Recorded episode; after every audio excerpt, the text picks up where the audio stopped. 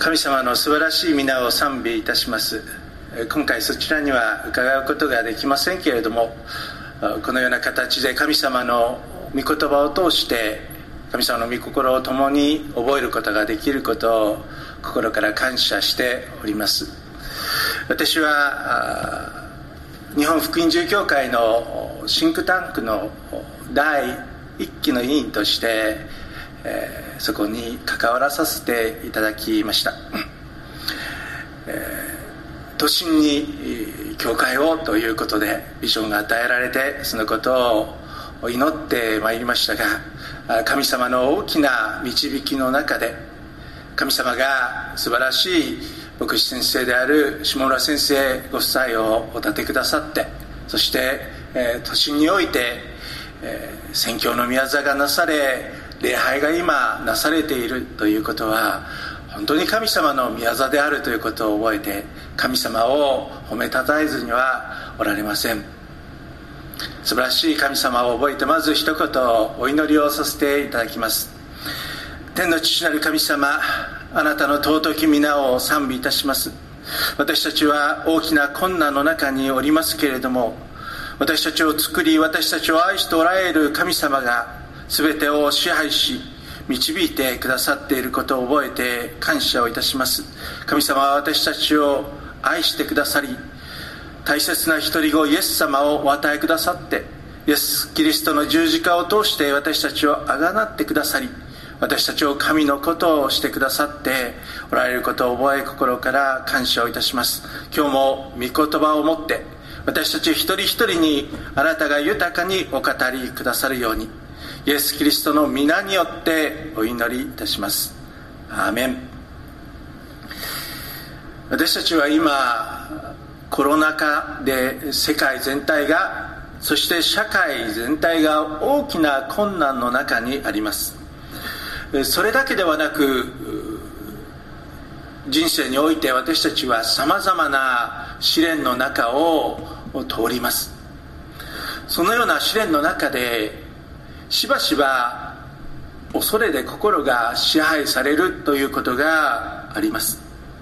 私自身は10年以上前になりますが頸椎の甲状靭帯骨化症という病気だということを診断されましてその後その痛みから繊維筋痛症という慢性疼痛で、えー苦しむという中にいまだにこう置かれています。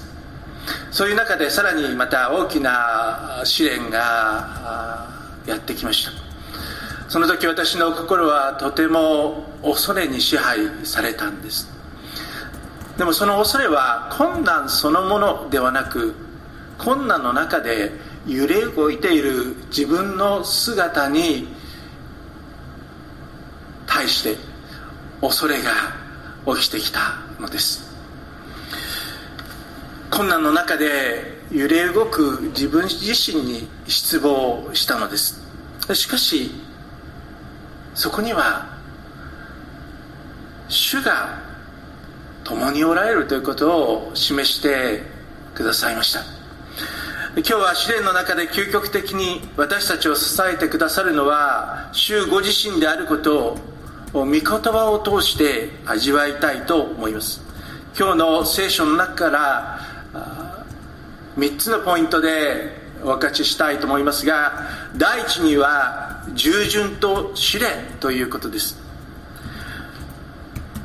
今日の聖書の箇所の前にイエス様が2匹の魚と5つのパンで男の人だけでも5000人の人たちを養うという奇跡を行われたことが記されています。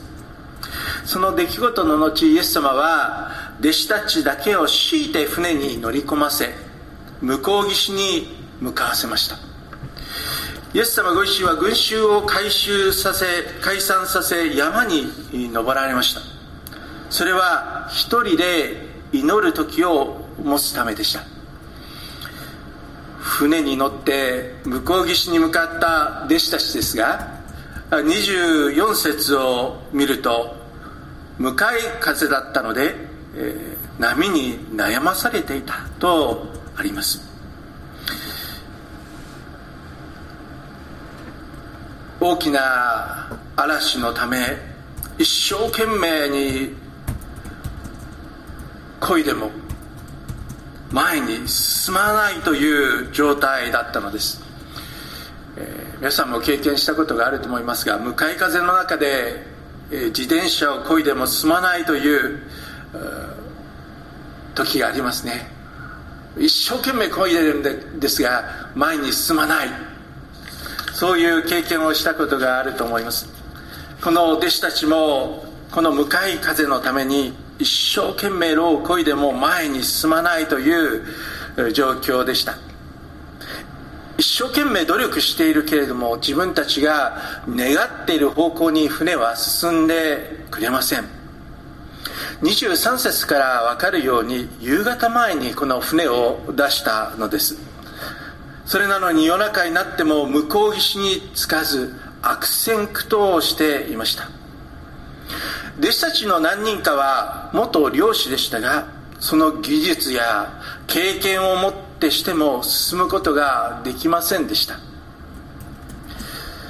私たちの人生の中にもなかなか前に進んでいくことが困難な状況に置かれることがあります。特に自分が得意な分野また専門の分野においてどうすることもできないでいるということはさらに疲れを増させ気力を失わせるものです。弟子たちはイエス様に強いて船に乗せられたのです。弟子たちが勝手に船に乗ったのではありません。イエス様の意志に従って船に乗ったのです。それでもこのような困難や苦しみに遭いました。イエス様に従っているからといって全てが順調にいくとか問題がないということではありません。私たちは神様に従っていく中でも困難に遭うことがあるのです。第2番目のポイントは試練と臨在ということです。逆風に悩まされている弟子たちのところにイエス様は26節にあるように湖の上を歩いて行かれました。弟子たちはイエス様が湖の上を歩いてこられるのを見てあれは幽霊だと言って怯え恐ろしさのあまり叫び声を上げました。恐れのあまり大の男たちが取り乱し叫んだのです。よっぽど怖かったのですね。それに対してイエス様はすぐに彼らに話しかけられました。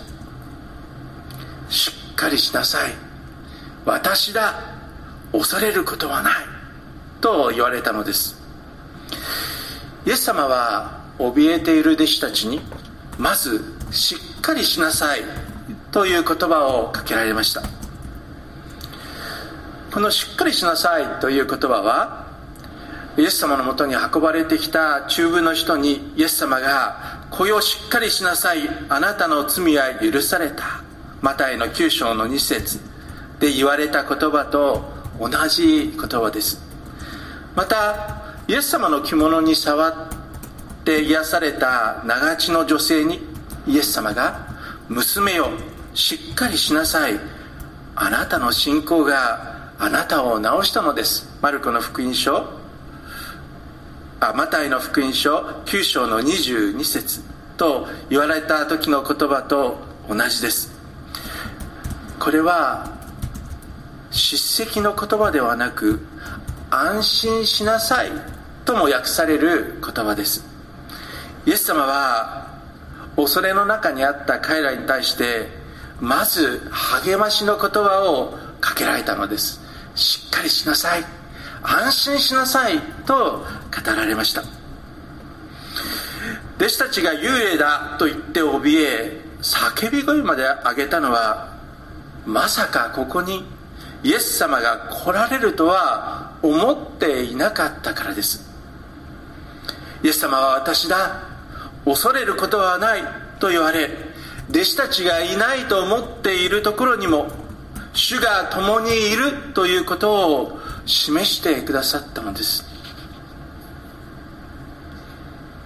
しっかりしなさい。私だ。恐れることはない。私たちは困難の中に置かれると自分たちだけで悪戦苦闘している。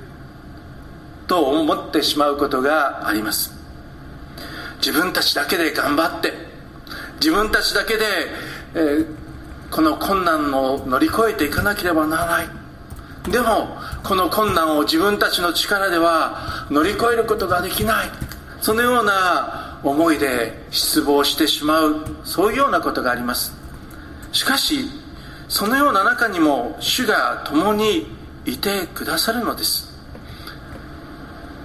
弟子たちはここにはイエス様はおられないと思っていました。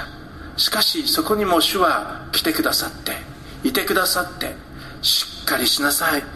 私だ恐れることはないと言って御臨在を共におられることを示してくださったのです。ですから私たちは困難や試練があったとしても主が共におられるのですから恐れる必要はないのです。第3番目のポイントは試練と真実ということです。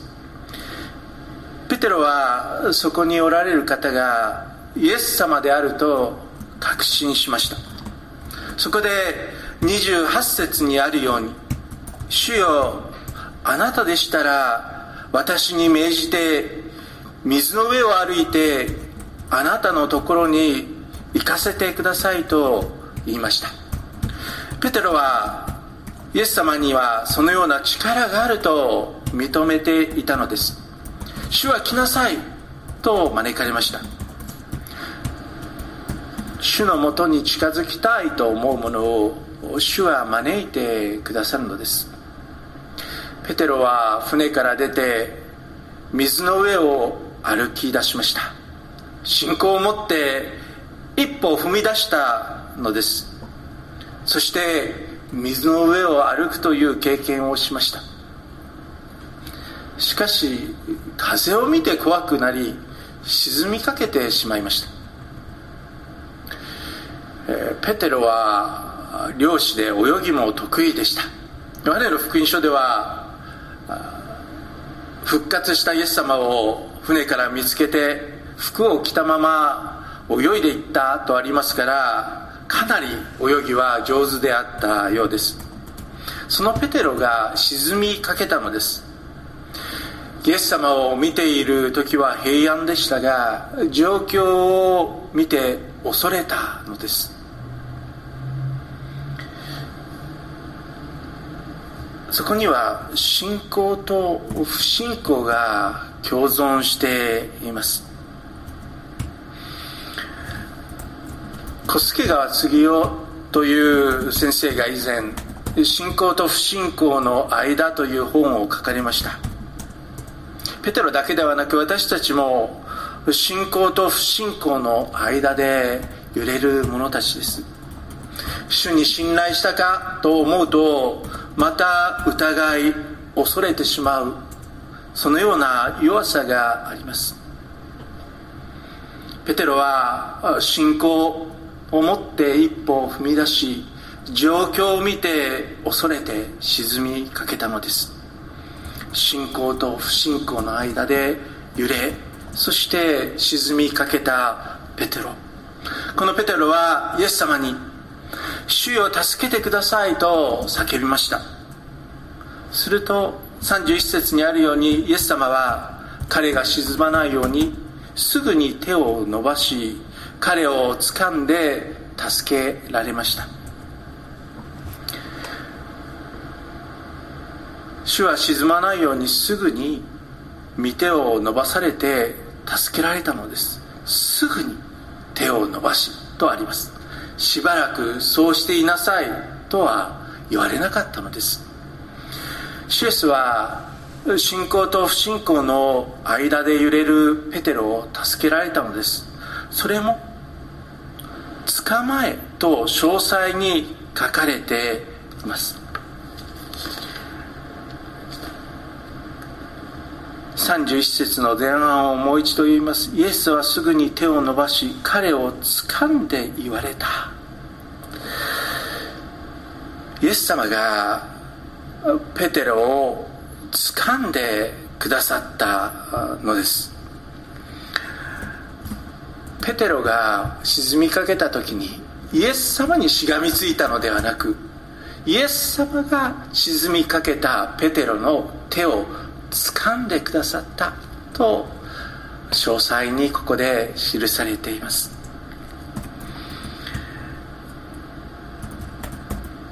ペテロ自身がしがみつく余裕もなかったのかもしれません。しかしイエス様がしっかりと彼を掴んでくださった。捉えてくださったのです。私は北海道で育ちました。冬の初めと終わりは雪が溶けたりまた固まったりして道路が滑りやすくなることがあります。そのような時期は小さな子が足を滑ら滑らせるという光景をよく見るんですね。まあ小さな子だけではないんですがよく滑るという光景を見ます。しかし小さな子が足を滑らせる時にお父さんやお母さんが子供の手を握って、えー、滑りかけた子供が頭を打たないようにぐっと握りしめて、えー、助けてあげる。守ってあげる。という光景をよく見ます。詩篇の37編の24節をお読みします。人は転んでも倒れ伏すことはない。主がその人の腕を支えておられるからだ。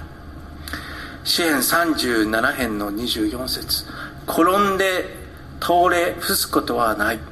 転んでも倒れ伏すことはない。主がその人の腕を支えておられるからだ。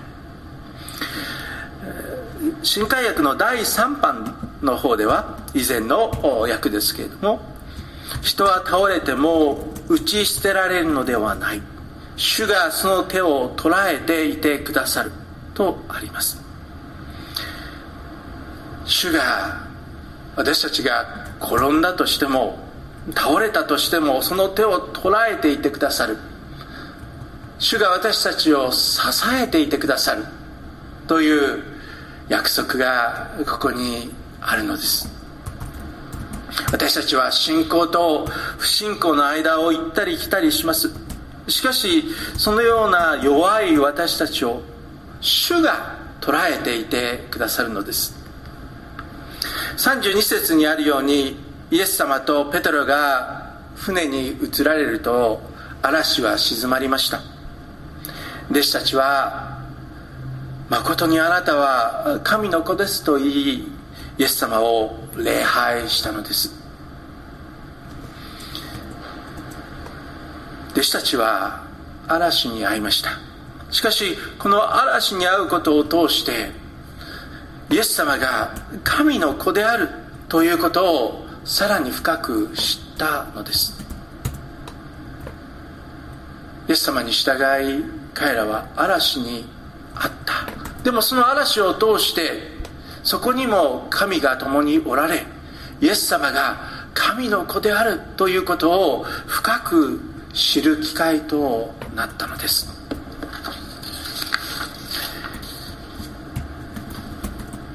私の長女は国際結婚をしアメリカに住んでいます、えー、長女が結婚して間もなく妊娠をしました。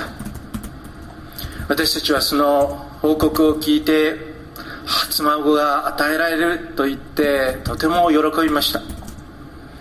しかし数日後そのお腹の中の子供に重い障害がある可能性が見つかったとお医者さんに言われました。そのことを受け止めながら娘は出産の日を迎えました。障害のせいかなかなか陣痛が起こりませんでした。それで促進剤を打ちました。娘は生まれてくる子のために麻酔を打たずに促進剤で起こる陣痛に耐えながら出産をしました。私たちも日本からスカイプでその様子を見ながら無事に初孫が生まれたことを喜びました。しかし数日後娘からまた電話がありまして重い病気があるからあまり長くこの子は生きられないとお医者さんに言われた。だから早く会いに来れるんだったら会いに来たらいいよという連絡を受けました。連絡を受けて3日後の航空券をやっとの思いで手配することができました。私と妻は娘たちのいるアメリカのインディアナポリスに行きました。娘たち夫婦が空港まで迎えに来てくれていました。そして娘たちは家で少し休む。それとも病院に行くとこう聞いてくれたのですが私たちは病院にすぐに行きたいと答え病院に直行しました。病院の新生児専門の NICU で生後6日の初孫敬語恵みを悟ると漢字で書きまた英語でも呼びやすいということでこの敬語という名前が付けられたのですがこの敬語と会うことができました。娘たち親子そして、えー、娘のご主人のご両親ごご主人のお父さんも牧師なんですけれども、えー、ご主人のご両親そして私たち日本から行った私たちが共にそこに集いました。初孫そしてお互いの子供たちそして私たち。おじいちゃんおばあちゃん、うん、3世代がそこで共に集い、えー、敬語を囲んで豊かな時間を持ちました。私も家内も敬語を抱かしてもらいました。まあいろんな器具をつけて、まあ、チューブをつけていましたけれども敬語をですね抱かしてもらったんです、えーそんな長い時間ではありません、まあ、1分2分でしょうか。あそれぐらいの時間です。何かあったら大変だという思いでドキドキしながら、まあ、敬語を抱いたのですけれどもずっしりと命の重みを感じ本当にそこに命があることを喜びました。初孫を初めて抱いたですね。まあ私にとって敬語を抱いたのはそれが最初で最後になりました。敬語は急に容体が悪くなり私たちと出会って6時間後に天に召されていきました。敬語のこの地上での命は6日間でした。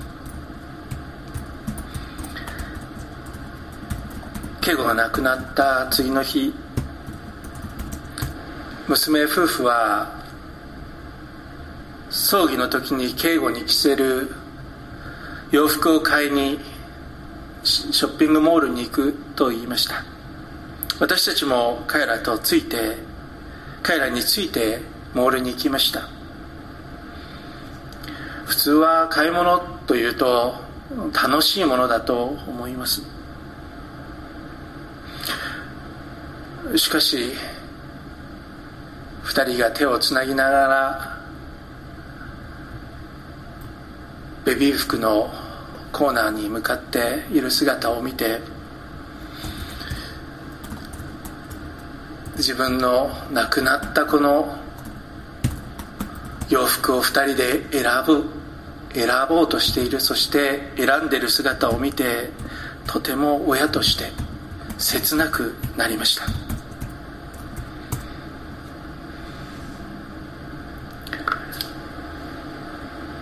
悲しみの中でも命が主の御手にあること重い病気があるのに神様がこの地上で警護と合わせてくださったこと何よりも天で再会できるということは望みと慰めとなりました。でも希望と同時にどうしても消えない悲しみがそこに混在しているということも味わいました。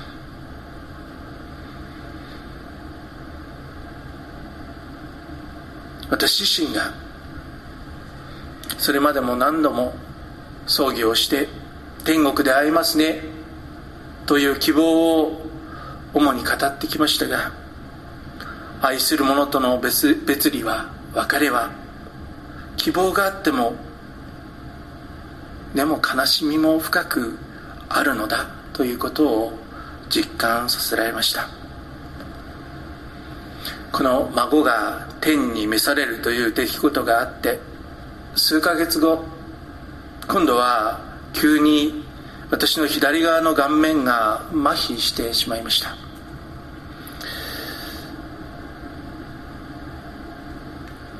多分ストレスが溜まったんだと思いますね、えー、体が弱ってしまったのだと思いますが耳の中に帯状疱疹ができていたために顔面に麻痺が起こりました。麻痺とともに、えー、頭や耳や目が痛くてたまりませんでした。そのため1ヶ月以上教会での奉仕をお休みさせていただき治療に専念しました。お医者さんは帯状疱疹による顔面麻痺の場合後遺症が残る可能性が高いですよという診断をされました。もしかしたらもう笑顔が作ら作ることができないのではないかという思いや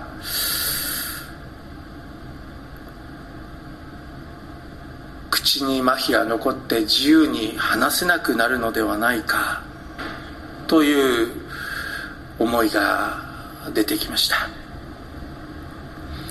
牧師として奉仕ができなくなったらどうしよう。そんな思いがベッドに横たわれている時に心の中をまた頭の中をぐるぐると巡っているのです。そして先ほども言いましたが何よりも恐れを覚えたのはそのように揺れている自分の姿でした。今まで教会で試練があっても神様が共にいますよ。試練があっても全てが益になりますよ。神様に信頼していきましょうと語ってきたのです。そんな自分が困難の中で試練の中で揺れ動いている。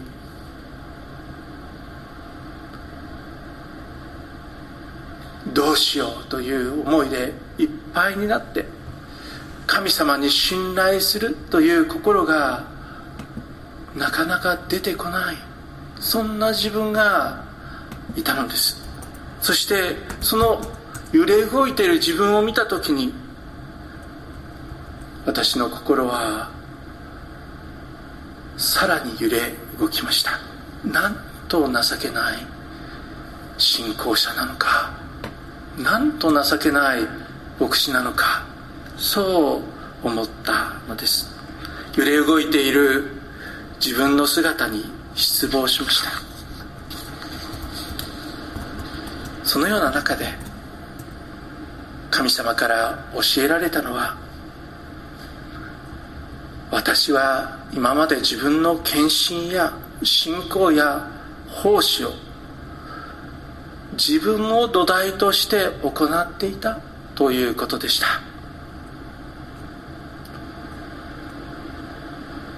私の献身の熱い思い神様に対する信頼どれだけ熱心に神様に仕えているのかそれが私の信仰の土台となっていたのだということです。しかし本当に私を支えてくださっているのは主の真実であり主の御手であるということを神様はこのことを通して教えてくださったのです。自分の熱心さ自分の行い自分の真実さではなく主の真実さが私を支えてくださる。私が揺れ動いても倒れてもしっかりと支えてくださる神様がおられる。私が神様を捕まえるのではなく神様が私を捕まえて捉えていてくださるのだ。そのことを神様はこの試練を通して教えてくださいました。少女たちは結果的にはその後に2人の子が与えられて今は里子も育てています。そして今度のというんでしょうか元旦にまたもう一人の子が生まれる出産。予定日が来年の1月1日なんですね、えー、そのようにしてたくさんの子供たちを神様は与えてくださっています。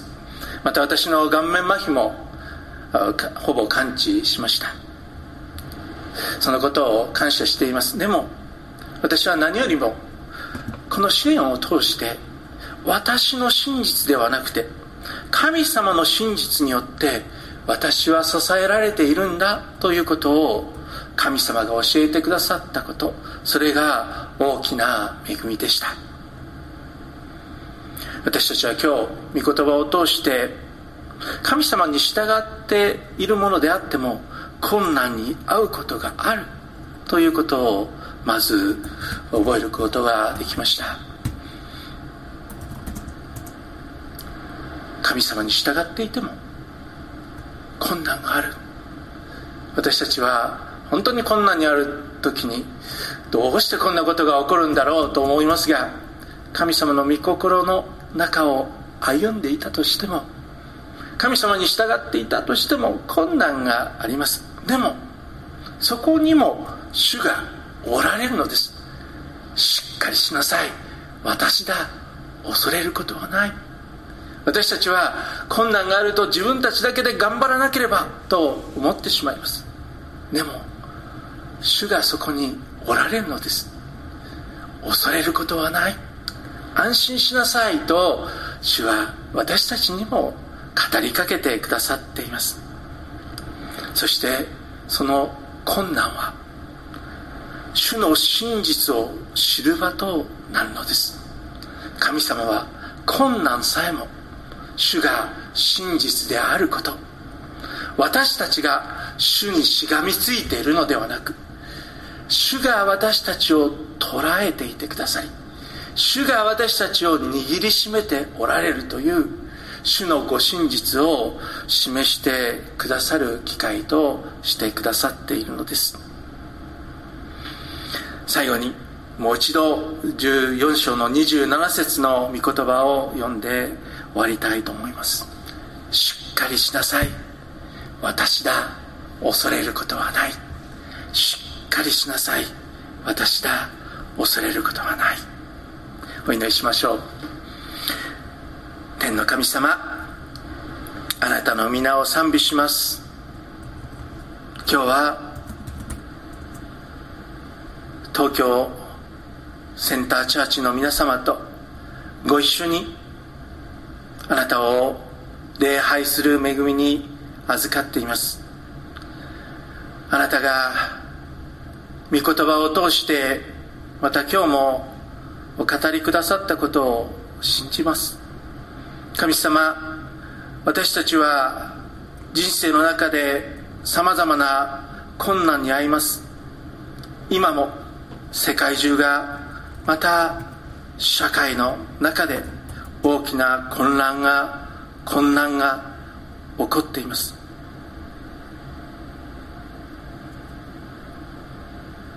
教会の中でもさまざまな戦いや試練を感じることがあります。私たちの人生の中にも困難や自分でもどうしていいかわからない状況に置かれることがあります。でもそのような中で主が共にいてくださる。しっかりしなさい。私だ。私が共にいる。恐れることはないと語ってくださって。ありがとうございます。私たちは信仰と不信仰の間で揺れ動く者たちです。本当に神様を信頼したかと思うとすぐに状況を見て恐れてしまう弱い者たちです。でもそのような私たちをあなたはしっかりと捉えてくださる捕まえてくださる支えてくださる方であることを覚えて心から感謝をいたします。神様は困難さえも主のご真実と素晴らしさを知る場としてくださりあなたこそ神の子です。あなたこそ神ですと主を礼拝する思いを私たちにさらに与えてくださるお方であることを覚えて皆をあがみます。どうか神様東京センターチャーチのお一人お一人の上にまた教会の上に下村先生ご夫妻のお働きの上に主の豊かな祝福と恵みを注いでくださいますように。このお祈りを私たちの信じます主イエス・キリストの皆によって見舞いにお捧げします。アーメン。